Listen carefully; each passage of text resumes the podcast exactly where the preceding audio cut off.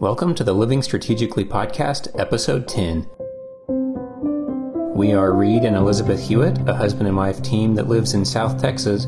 For our day jobs, we are communications consultants, and we also run Living Strategically, where we're all about helping you strategically pursue your God given purpose and make the most of your time on earth. Now, we have a lot to talk about today, and in particular, we get to talk about something that we've been looking forward to for a while.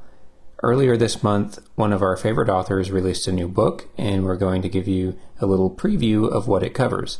The book is called The Oracle by Messianic Rabbi Jonathan Cahn. We've read all of Jonathan Cahn's books, and we give them out as gifts because they are so valuable and filled with information that's just so critical for this day and age. This new book fits in nicely with our current podcast series, where we've been discussing our five pillars of living a strategic life. And today we're going to explore the last two pillars, which are prophetic urgency and biblical framework. So let's dive in. And first off, we're going to cover the basics here. Reed, why don't you answer the main question Are we living in the end times? That really is the first thing you have to consider when you talk about living with a prophetic urgency in your life? Now, the answer to that question is yes, we are living in the end times. But that answer needs a little bit more of an explanation. The world has been in the end times really since the first century AD. The apostles considered themselves to be living in the end times. And that's just the period between the new covenant beginning and the return of Jesus to the earth. So that's the end times big picture. I think you can look at what's going on in the world and see that the things that have to happen leading up to the return of Christ are happening with more clarity, more frequency, more intensity. So, are we close? Yes. What does close mean? It means whatever God defines it to mean, uh, and that may not end up being as close as we think, and we may be closer than we think. As one prophecy teacher I heard uh, described it, he said, Today we are one day closer to the end than we were yesterday. Oh, I like that. The Bible definitely says the time is short and we need to keep an eternal mindset. And if you would like to dig in deeper into the signposts that we're watching for in the end times, about a year ago, Reed wrote an awesome article kind of summarizing all the signposts. And just what to be looking for on God's timetable for the last days. And you can visit our website at livingstrategically.com and scroll down on that homepage at the very bottom, click on End Times Prophecy, and the article is called End Times Signposts. As we do look for those signposts for the end times, something that's really critical is for us to have discernment, to discern those signs of the times, and to just be aware of where we're at. Um, and that's where having a good foundational knowledge of the scripture is so important. We read in Hosea 4 6, My people are destroyed for lack of knowledge. Because you have rejected knowledge, I also will reject you from being my priest. Since you have forgotten the law of your God, I also will forget your children. Those are really stern words because it's such an important warning for God's people not to neglect the knowledge of His Word and His teaching. In this day and age, we see so much of that turning away from the ways of God as a culture at large, just the, the secularization of Christian culture and American culture, Western culture, it's turning more and more away from God. And I think a lot of that has to do with God's people not knowing God's Word. I really see two different problems that come out of that uh, that situation where God's people don't know God's word. The first is that turning away the apostasy, people who maybe grew up in a Christian home, but it doesn't stick, they go the way of the world, or their children go the way of the world, that turning away completely from God. The other problem that comes from God's people not knowing God's word is maybe even more dangerous. And that's where false teachers can come up and twist the word of God to promote themselves and to make themselves money, or even uh, denominations or governments can use religion as a way to control people when people don't know what the Bible actually says and they get drawn in and controlled by these religious sounding ideas even when they're contrary to the word of God. And it says in 1 Thessalonians 5:21 through 22, "But examine everything carefully, hold fast to that which is good, abstain from every form of evil." Absolutely. And that comes back to the discernment. And the best way to build that is to just take in the Word of God every day. Get that daily nourishment for your spiritual muscles. Another consequence of this sort of apostasy that's happening at large in Western culture is that I think there are not going to be so many cultural Christians left. You know, the people who are who are Christians, but it's only kind of skin deep. It's sort of the the the church club kind of Christian where it's a social thing, but it's not a heart thing. There won't be so much incentive to call yourself a Christian if you don't really believe it because the world more and more is going to be against that, and it'll be easier to just have nothing to do with the ways of God if you don't truly believe it through and through. But as the the dark is getting darker, we have to be all the more committed to being brighter lights and being more committed to the ways of God. It's just like Paul wrote to the Thessalonians in 1 Thessalonians 5, verses 4, 5, and 6. But you, brethren, are not in darkness, that the day would overtake you like a thief. For you are all sons of light and sons of day. We are not of night nor of darkness. So then let us not sleep as others do, but let us be alert and sober. Those are two crucial elements of living in the end times being alert and sober. And we read that throughout the New Testament. Stay on the alert because we don't know the hour that our Lord is coming back, but we need to be ready. That readiness is part of the prophetic urgency that we talk about. It's urgency in the sense of the time may be short, so uh, you know, make hay while the sun's shining. It's all part of that prophetic urgency. So, we are definitely living in the end times, and one of the key witnesses to that is the nation of Israel. And that's the topic of Jonathan Cahn's new book, The Oracle. The subtitle is The Jubilean Mysteries Unveiled.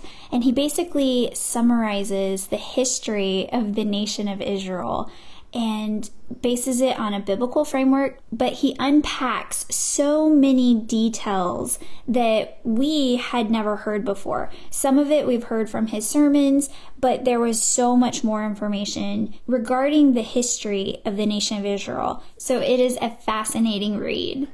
It really is. And that surface level purpose of the book is showing that Israel and the reemergence of the nation of Israel in the world is a fulfillment of specific Bible prophecy that was made thousands of years ago and was fulfilled in the way that it was prophesied through events in modern times, things that we think of as recent history, and we maybe kind of overlooked some of the less known prophecies that even if we read them, uh, we wouldn't have recognized them as recent historical events in the 18 and 1900s. So having him go through that history and show very specific things, very critical things in the history of the nation of Israel that fit so perfectly with prophecy, that's fascinating in and of itself. Maybe even the more important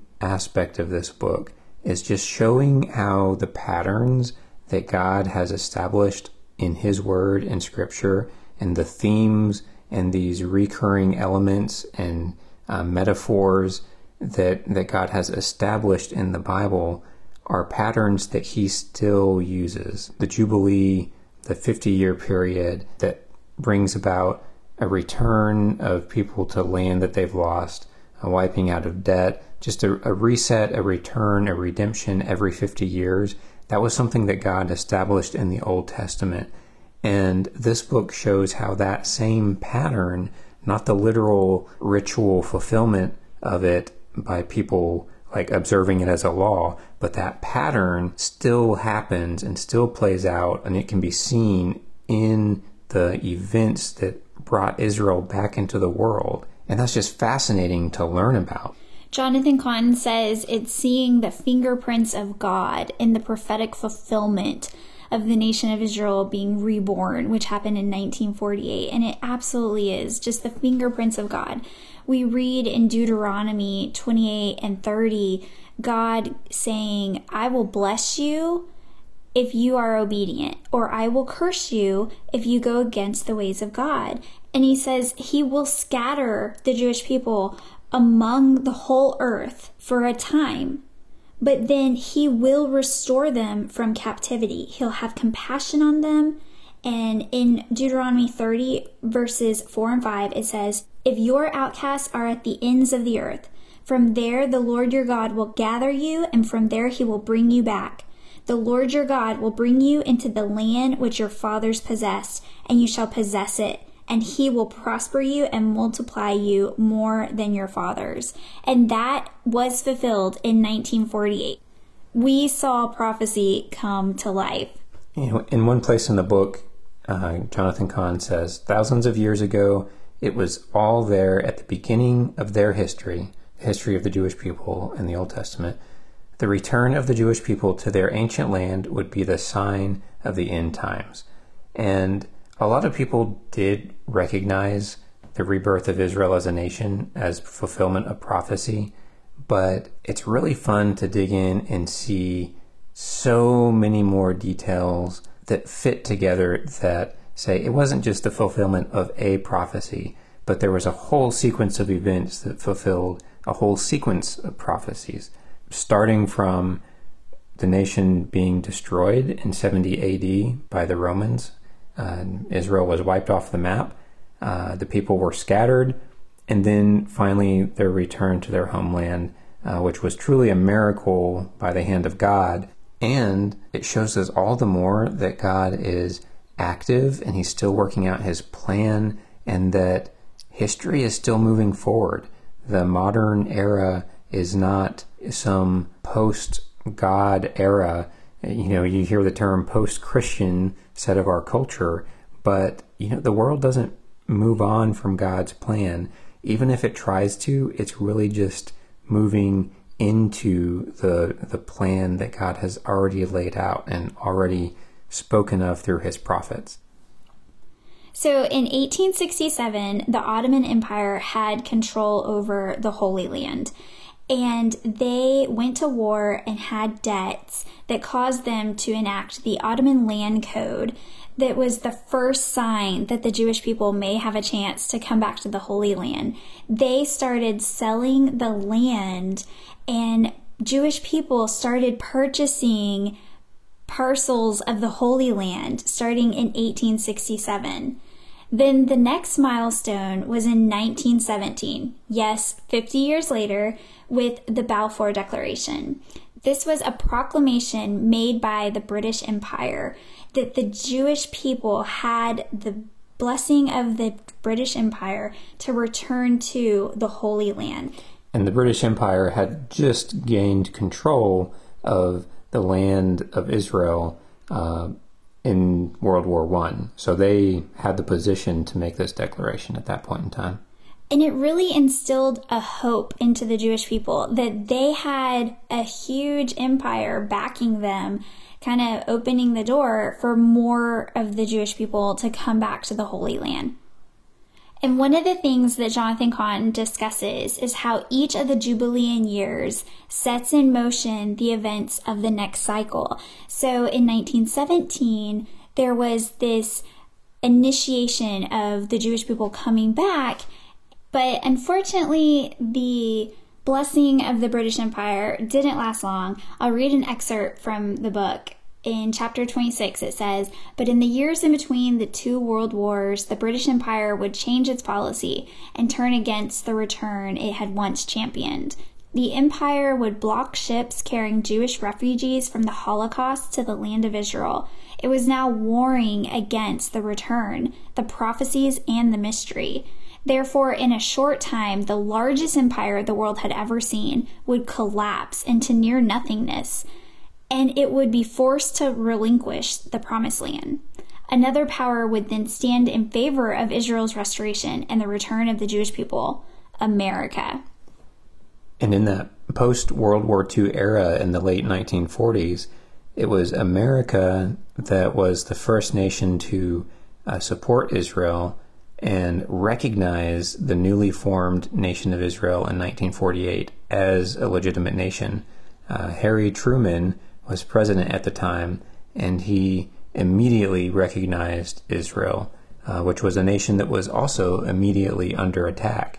And having the support of, of the United States was a major blessing to Israel at that time. And that time period also corresponds with America's uh, rise to sort of world superpower status, um, which from World War One, it had been becoming one of the world powers, but after World War II, America was the preeminent superpower, and that happened to coincide with America being a supporter and proponent of the nation of Israel. Fast forward a little bit to 1967, and you have the Six Day War. And this is a war during which Israel is attacked from all sides by their Arab neighbors. However, they end up triumphing and not only being the victors, but they regain the city of Jerusalem, which was uh, a major restoration for the people of Israel. And notice 1967, that's 50 years after the Balfour Declaration in 1917. Uh, so you have this 50 year period to the restoration of Jerusalem to the people of Israel. And that's what the Jubilee is all about. If you had land, ancestral land that you lost, it's restored in the Jubilee. So that 50 year pattern is showing up again. But in the aftermath of the Six Day War, something interesting happened. No nation in the world would recognize that Jerusalem belonged to Israel. And you have this strange period of time where Israel's capital is Jerusalem, but no other country in the world will recognize Israel as being the capital of Jerusalem, or even Israel, you know, having control of Jerusalem. And Jonathan Cahn kind of captures the irony of that in the book, where he says, But if any nation had a right to any city, it was Israel to Jerusalem, the only nation whose title deed to its land and capital was the Word of God itself. And that's so true. And it's also just a sign of how the world, and especially the rulers of the world, are so dead set against God's plan. So, fast forward another 50 years to 2017, and you have this very kind of interesting and unexpected event, which is that President Trump is the first world leader to recognize Jerusalem as the capital of Israel. So this 50 year period of political limbo for for Israel and Jerusalem is ended at the 50 year mark from when Israel regained Jerusalem. Uh, so you have Trump who just comes out and says, "This is the obvious truth. I don't know why we're all pretending to like skirt around this thing. Jerusalem is the capital of Israel," and he moved the embassy of the U.S. to Jerusalem. Uh, so that's just another thing in this progression of significant events in the restoration of Israel that happen on this 50-year cycle. So those are some of the the facts and the patterns that Jonathan Cahn lays out in this book. And where it all leads to is that uh, when you continue in the direction that prophecy points, just as in ancient times the people of Israel turned away from God and then they were driven out of their land, and the end, as they return to their land, there also has to be a corresponding return to God. And the messianic movement among Jewish people really kicked off and gained momentum in the 60s, and especially following the Six Day War. So there is that corresponding current happening as well as the, the physical return of the people. Now, of course, by and large, the Jewish people are not believers in their Messiah. However, that's part of what is coming according to the Word of God. And that'll be just another sign that we are living in the end times. Jonathan Cahn also takes it to another level. And let me quote from his book. He says, So the world must return to the state in which it existed at the beginning of the age, a state devoid of biblical foundations and alien to Judeo Christian values and faith. When a civilization departs from biblical values, it will return to pagan ones. So that's another sign that we're already seeing a slow progression, or maybe we should say regression, of the values declining, morals declining, that return of the world to its pagan roots. If you haven't read Jonathan Cahn's newest book, The Oracle, we definitely recommend it. And we've barely scratched the surface here about all the fascinating details about Israel's prophetic return as a nation and mysteries of the Jubilee. So you'll have to get a copy of the book to read more. It's so fitting that Jonathan Cahn was the topic that started off this current series, and now he's helping us to end the series as well. We have been so blessed by his ministry. It's called Hope of the World. We hope you'll check it out online. And as we wrap up here, don't forget to check out the article on our website that Reed wrote about a year ago. It can be found at livingstrategically.com. Scroll down on the bottom of the home page to End Times Prophecy and then click on the article called End Times Signposts. It's a great summary of the next signpost to watch out for on God's timetable for the last days. Also, if you would like to get in touch, you can email us at podcast at livingstrategically.com. And if you have received value from this episode, would you take a moment and give us a rating on iTunes? That really helps more people discover the podcast. All right, y'all. Until next time. Keep living strategically.